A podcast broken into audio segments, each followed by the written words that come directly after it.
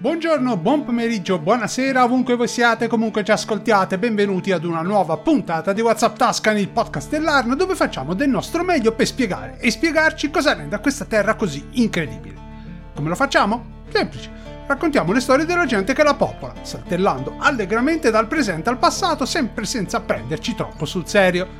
Se vi piace quel che facciamo, potreste darci una mano condividendo questo episodio sui vostri profili social un gesto che a voi non costa niente ma che per noi sarebbe preziosissimo.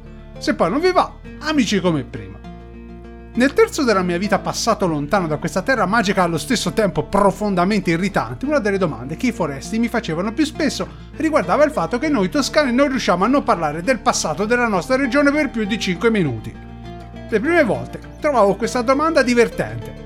Per noi parlare all'infinito delle glorie del passato, del posto che ti ha fatto quello che sei, è la cosa più naturale del mondo. Insomma, perché mai non dovremmo essere orgogliosi delle cose straordinarie che i tuoi antenati hanno fatto e di come abbiano reso questa terra unica al mondo? Col tempo mi sono reso conto che non tutti condividono questo orgoglio e questa passione per il loro passato. Mi ci è voluto un pezzo, ma alla fine ho capito che in molte altre parti del mondo la gente vive benissimo senza sapere cosa succedeva nella loro città o nella loro regione anche solo 50 anni prima. Dalle nostre parti, questo è del tutto impossibile. Non si può scappare dal nostro passato, lo trovi letteralmente ovunque guardi, marchiato a fuoco in ogni mattone e pietra di ogni casa, anche nel villaggio più sperduto. Pensate a quello che succede nella cittadina che mi ha dato i Natali, Pontedera, un paesone cresciuto attorno a una fabbrica che era già bruttarello anche prima di essere praticamente spianato dai bombardamenti nella seconda guerra mondiale. Nonostante questo, chi è nato dentro o fuori dalle mura viene chiamato in maniera diversa, Pontaderese o Pontederese, sì, le mura cittadine, quelle che rendevano questo posto uno dei castelli più importanti del Basso Valdare. Non ve le ricordate? Comprensibile, visto che sono state demolite più di 5 secoli fa nel 1554, dopo che la popolazione diede rifugio a delle bande di ribelli impegnate nell'eterna guerriglia contro gli occupanti fiorentini. Poco importa, la gente sa benissimo dove erano e si comporta di conseguenza. Il fatto che praticamente tutti i bambini nascano nell'ospedale cittadino che si trova oltre la ferrovia, ben lontano dalle antiche mura, continua ancora a fare discutere. Quando ero più giovane, pensavo che questa ossessione per il passato fosse un segno di provincialismo, del terrore che molti avevano verso il futuro e della loro voglia di conservare il conservabile in un mondo che continuava a cambiare troppo in fretta. Ora che purtroppo ho parecchi giri attorno al sole alle spalle, non me la sento di condannare questi comportamenti. Conoscere il proprio passato è importante, se non sai niente di quel che è successo prima della tua nascita? Come puoi apprezzare le tradizioni che rendono la tua terra quella che è? Sicuramente negli ultimi decenni si è lavorato poco e male nel diffondere l'amore per la nostra cultura, cosa che ha spianato la strada alla distruzione di molte delle unicità delle nostre città. Nel giro di pochi anni, trattorie che avevano conservato per secoli ricette tipiche sono state rimpiazzate da fast food o kebabari, botteghe artigiane con alle spalle secoli di esperienza sono state scalzate via da negozi in franchising e, me che non si dica, quei centri storici nei quali riuscivi ancora a percepire il profumo della storia sono diventati uguali a quelli di tante altre città occidentali. Per fortuna, in Toscana più che in molte altre regioni, la nostra ossessione per il passato ha consentito a parecchie tradizioni di sopravvivere all'assalto della modernità. Proprio per questo, da noi si trovano ancora prodotti tipici del tutto unici con una storia ricca e affascinante. Pochi sono più particolari e straordinari delle sculture in alabastro prodotte a Volterra. Questa è la storia di un'industria vecchia di quasi tre millenni. Diciamo che non è semplice ignorare la presenza di Volterra quando si passa da quelle parti. A Barbicata, uno sperone di roccia che domina le colline circostanti, la cittadina si vede da chilometri di distanza. Gabriele D'Annunzio, sempre ansioso di dispensare le sue perle di poesia dovunque si trovasse, la ebbe a definire città di vento e di macigno, una definizione che chiunque abbia passato più di 5 minuti a Volterra non potrà che condividere. Il vento, spesso freddo e tagliente, è una presenza costante tra le stradine del centro, tra case e palazzi che talvolta sembrano scolpiti a vivo dalla pietra della montagna. Tutto sembra fatto di pietra, materia prima che viene dalle colline vicine, da cave la cui origine si perde nelle nebbie del tempo. La pietra tipica è di un colore difficilmente definibile che va dal giallo al grigio, una pietra non troppo antica visto che all'interno si trovano fossili di ogni genere. Trovarci all'interno delle conchiglie non è una stranezza, ma la normalità. D'altro canto, fino a non molti milioni d'anni fa, tutto quello che vedete era sul fondo del Mediterraneo. Sebbene non sia certo una metropoli, l'area che si respira nel centro storico è piena di gravitas, quasi austera nella sua dignità, come si addice a una città che è riuscita a sopravvivere a ogni sorta di assedio e guerre. Mio padre buonanima mi raccontava di come, quando il fronte passò da queste parti, un solo carro tedesco, uno dei temutissimi Tiger della Wehrmacht, riuscì a bloccare un'intera divisione alleata. Il comandante del carro, spostandosi rapidamente da postazione a postazione, fece temere agli alleati che un'intera squadra di carri armati presidiasse la cittadina. Temendo una replica del sanguinosissimo assedio di Monte Cassino, il comandante alleato pensò bene di chiamare un bombardamento aereo che avrebbe probabilmente spianato l'antica rocca. Un contadino del posto si fece coraggio, passò le linee e riuscì a convincere gli alleati a non bombardare tutto. Grazie al suo coraggio, Volterra riuscì a salvarsi anche quella volta. Verrebbe da domandarsi cosa convinca questa gente a continuare a vivere qui su questa roccia aspra, sferzata dal vento, isolata da tutte e tutti, lontana da autostrade e linee ferroviarie. Inutile provare a capire. Niente in questa terra strana e selvaggia chiamata Val di Cecina ha senso. Magari se ne vanno per qualche tempo, ma alla fine tornano sempre qui, tra le proprie colline che hanno perso i metalli secoli fa, ma conservato intatto il proprio carattere indomabile. Guardandosi in giro, molte delle sculture che adornano i palazzi patrizi sembrano strane, fuori posto. Invece del marmo di Carrara che domina il resto della Toscana, sono fatte di un materiale molto particolare che si può trovare solo da queste parti. Questa pietra speciale dalle proprietà quasi magiche è talmente strana da aver dato origine a leggende e miti l'alabastro ha affascinato l'uomo per millenni. Sembrerebbe solido, resistente come il granito, ma in realtà è molto più poroso, malleabile, soggetto alle ingiurie del tempo. L'alabastro è strano, a partire dal nome. Può essere bianco, talvolta bianchissimo, il che spiega perché una pelle particolarmente candida ne prenda il nome, ma può essere di ogni colore dell'arcobaleno. Lo stesso nome è causa di più di una discussione tra storici e esperti tradizionalmente si fa risalire al nome di una cittadina in Egitto, Alabastron, dove gli artigiani si erano specializzati nella produzione di piccole anfore da usare per conservare profumi pregiati, ma nessuno può essere sicuro di questa spiegazione. Ai locali non importa molto, l'alabastro è cosa loro, talmente legato al nome di Voltaire da esserne diventato il vero simbolo. La pietra mutevole dai riflessi cangianti viene lavorata da queste parti da quasi 3000 anni e per gran parte di questo periodo è stata la fonte della ricchezza e della potenza della città. I primi esempi di urne cinerarie in alabasto si trovano a partire dall'VIII secolo a.C., segno di un'industria che col tempo non avrebbe fatto altro che crescere. Gli Etruschi iniziarono a usare questa pietra perché era semplice da lavorare e perché ne amavano i riflessi. Quando poi si resero conto che le urne volterrane erano parecchio apprezzate da altri popoli europei, gli investimenti iniziarono a fluire copiosi. Volterra diventò una tra le più potenti città etrusche nonostante la posizione certo non ideale. A quei tempi gran parte delle urne erano fatte su commissione, ma col crescere dell'industria si iniziarono a produrre esemplari grezzi, con le varie decorazioni finite, ma il volto del defunto ancora da completare, così da ridurre i tempi di attesa per i clienti. Per diversi secoli gli artigiani del posto furono influenzati pesantemente dallo stile greco, ma col tempo iniziarono a definire un proprio stile, cosa che rendeva queste sculture ancora più pregiate. L'inizio della preferenza per l'alabastro bianco, privo di vene o imperfezioni, si fa da risalire a quell'epoca, c'è chi dice che l'obiettivo degli artigiani fosse quello di farlo assomigliare all'avorio, un materiale ben più difficile da trovare e quindi costoso. Il trucco funzionò, portando grande ricchezza in questo angolo sperduto della Toscana. Le urne, decorate con pigmenti naturali e l'occasionale sottilissima foglia d'oro, rimasero popolari per secoli fino a quando non furono superate dall'evoluzione del costume e dalla crescita del cristianesimo. Le fondamenta dell'industria dell'alabastro erano comunque state messe e sarebbero sopravvissute anche al crollo dell'impero romano d'Occidente. Molte delle tecniche codificate tre millenni fa sono tuttora usate dai mastri artigiani di Volterra. Al contrario di molte altre pietre, l'alabastro è piuttosto fragile. Questo, secondo molti appassionati, è quello che lo rende così speciale. Le sculture di questo materiale sembrano cambiare, mutare col tempo, come se fossero vive. A seconda di come prende la luce, può sembrare fragile come il vetro o brillante come un gioiello. L'acqua, sebbene molto lentamente, riesce a penetrare nella superficie, cosa che a volte crea effetti luminosi molto particolari. Non c'è modo di prevedere come il tempo potrà influenzare i riflessi di una scultura d'alabastro, molto è dovuto al caso. Da qui a considerarlo un materiale mistico, quasi magico, il passo è breve. Le stranezze dell'alabastro sono infinite a partire dal modo nel quale viene estratto dalla terra. L'alabastro si trova in depositi dalla forma ovale, chiamati arnioni, che possono variare grandemente in peso e volume crescono in maniera quasi casuale in precisi strati di rocce gessose a profondità che variano da 2 a 300 metri. Il colore e le caratteristiche dell'alabastro sono influenzate pesantemente dalla composizione chimica del terreno nel quale si forma. Le trasparenze, il colore sono dovute alle varie intrusioni di altre sostanze chimiche. L'alabastro è una roccia piuttosto soffice, 2.5 sulla scala per riferimento se il talco ha valore 1 il diamante vale 10 in quanto a durezza. Questa malleabilità lo rende facile da estrarre a mano talvolta con una semplice piccozza. Le cave quindi rimangono attive più a lungo e hanno un impatto ambientale ben inferiore a quello di altre miniere. Le varietà principali di alabastro sono due, una si trova all'interno di rocce gessose e l'altra in rocce calcaree. Se la prima si trova quasi esclusivamente sulla sponda nord del Mediterraneo, a Volterra in Spagna, l'altra è molto più comune in Nord Africa e Medio Oriente, tra l'Egitto e la Mesopotamia.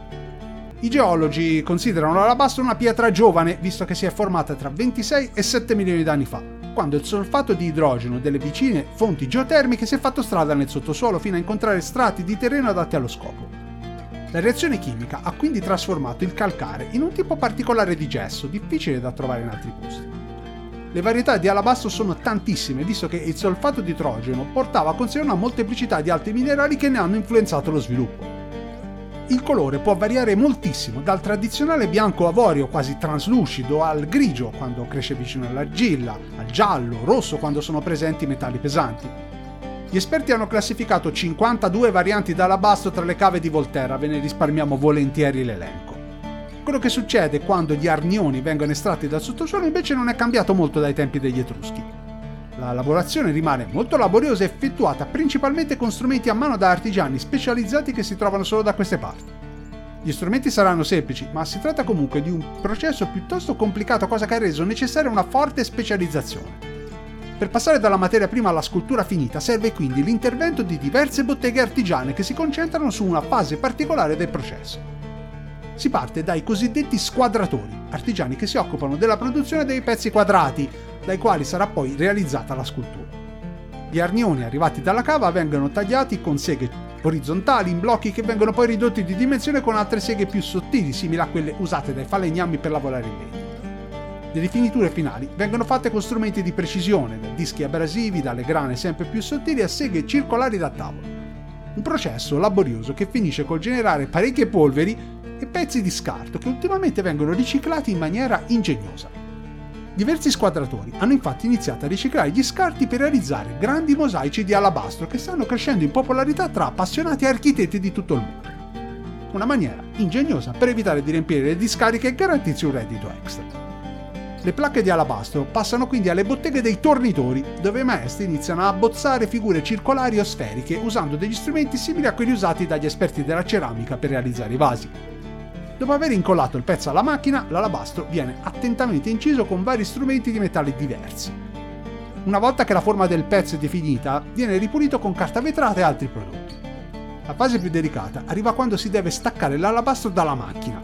Specialmente quando i pezzi sono piccoli, talvolta la pietra si spezza quando viene usato uno strumento di ferro apposito. L'alabastro quindi passa alla prima fase della decorazione, quella effettuata dai cosiddetti ornatisti, questi artisti dell'ornato usano una molteplicità di strumenti di metallo per realizzare ogni tipo di decorazione, da quelle tradizionali alle più estrose e creative. Le sculture piccole o i soprammobili di minor pregio a questo punto sono pronti. I pezzi più complicati e costosi hanno invece bisogno di un passo ulteriore nel quale entrano in campo i veri artisti, gli scultori veri e propri. I creativi dell'industria dell'alabastro talvolta si basano su famose sculture del passato, ma spesso danno spazio al proprio estro, riuscendo a creare modelli originali ci sono principalmente due scuole di pensiero. Se i metodici preferiscono creare dal nulla un modello in gesso da usare come riferimento, gli estemporanei non hanno bisogno di questo passaggio intermedio. Come Michelangelo è il blocco di alabastro che gli comunica la forma finale della scultura. Anche loro, comunque, fanno qualche segno di riferimento sulla pietra prima di iniziare a lavorare l'alabastro. Non tutti gli scultori sono uguali, c'è chi si specializza in figure umane, altri preferiscono gli animali, altri ancora le forme astratte. Tutti passano giorni, talvolta settimane lavorando a una singola scultura, il che spiega perché le più grandi possono diventare parecchio costose. Una volta che lo scultore è soddisfatto, può finalmente iniziare l'ultima fase della lavorazione, la pulitura e la lucidatura. La bellezza dell'alabastro può rivelarsi appieno solo quando è lucidato come si deve.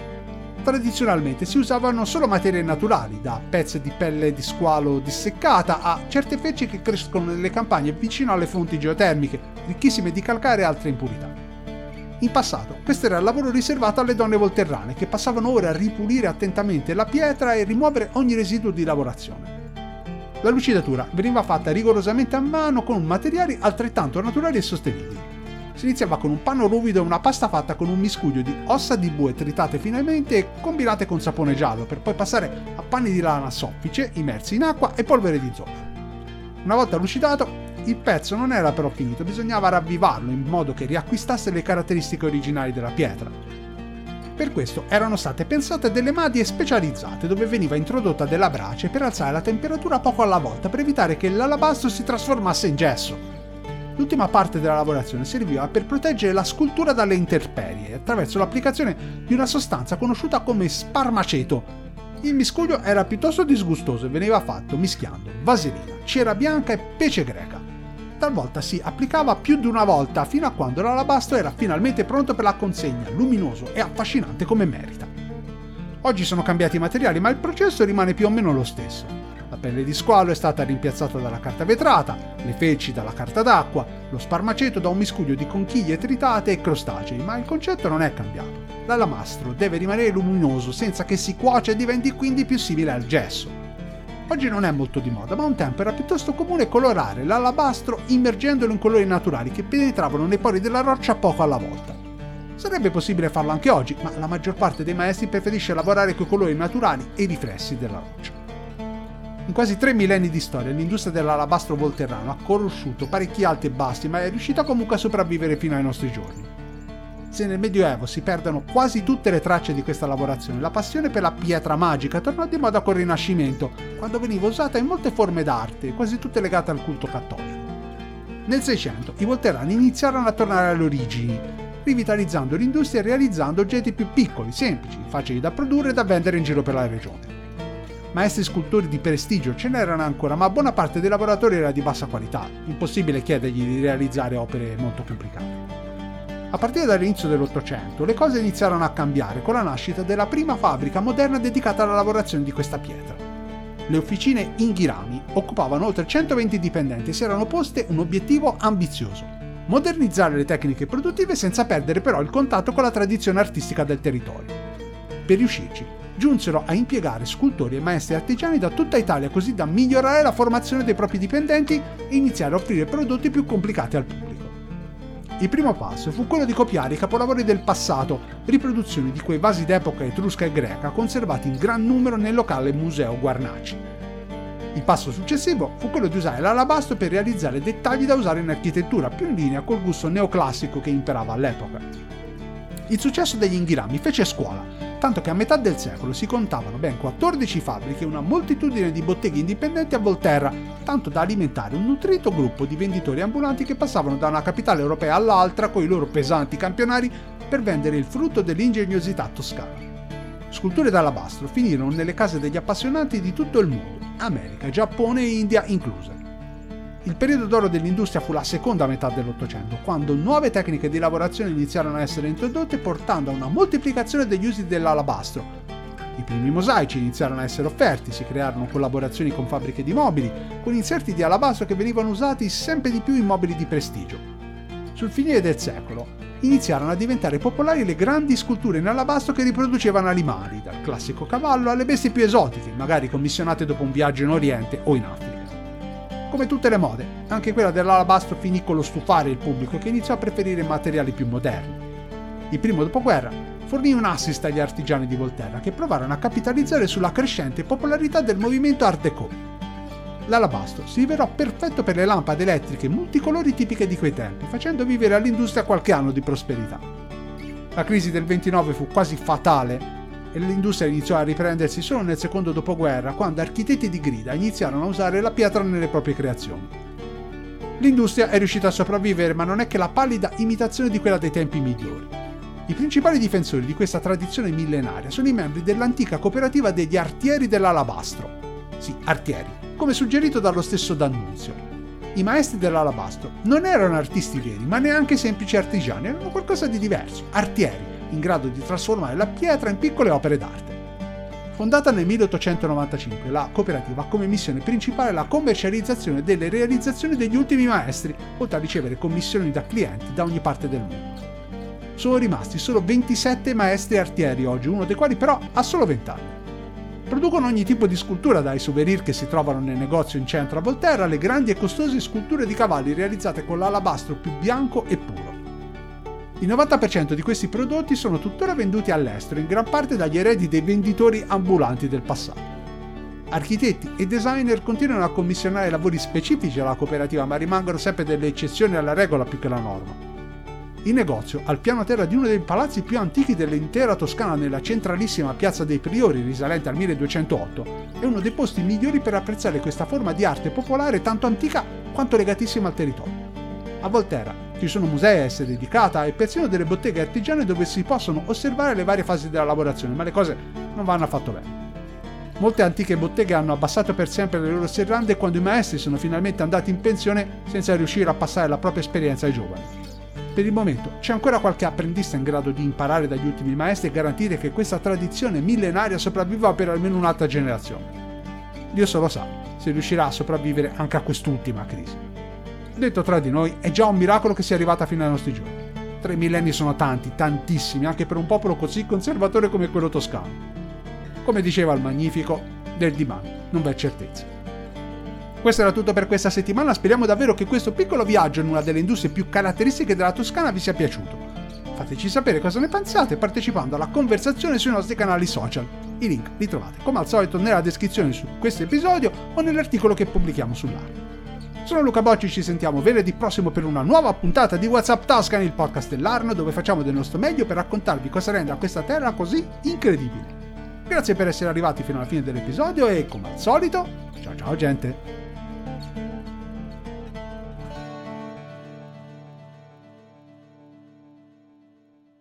Hello, it is Ryan, and I was on a flight the other day playing one of my favorite social spin slot games on chumbacasino.com. I looked over the person sitting next to me, and you know what they were doing? They were also playing Chumba Casino. Coincidence? I think not. Everybody's loving having fun with it. Chumba Casino is home to hundreds of casino style games that you can play for free anytime, anywhere, even at 30,000 feet. So sign up now at chumbacasino.com to claim your free welcome bonus. That's chumbacasino.com and live the Chumba life. No purchase necessary. Group. Void prohibited by law. See terms and conditions. 18 plus.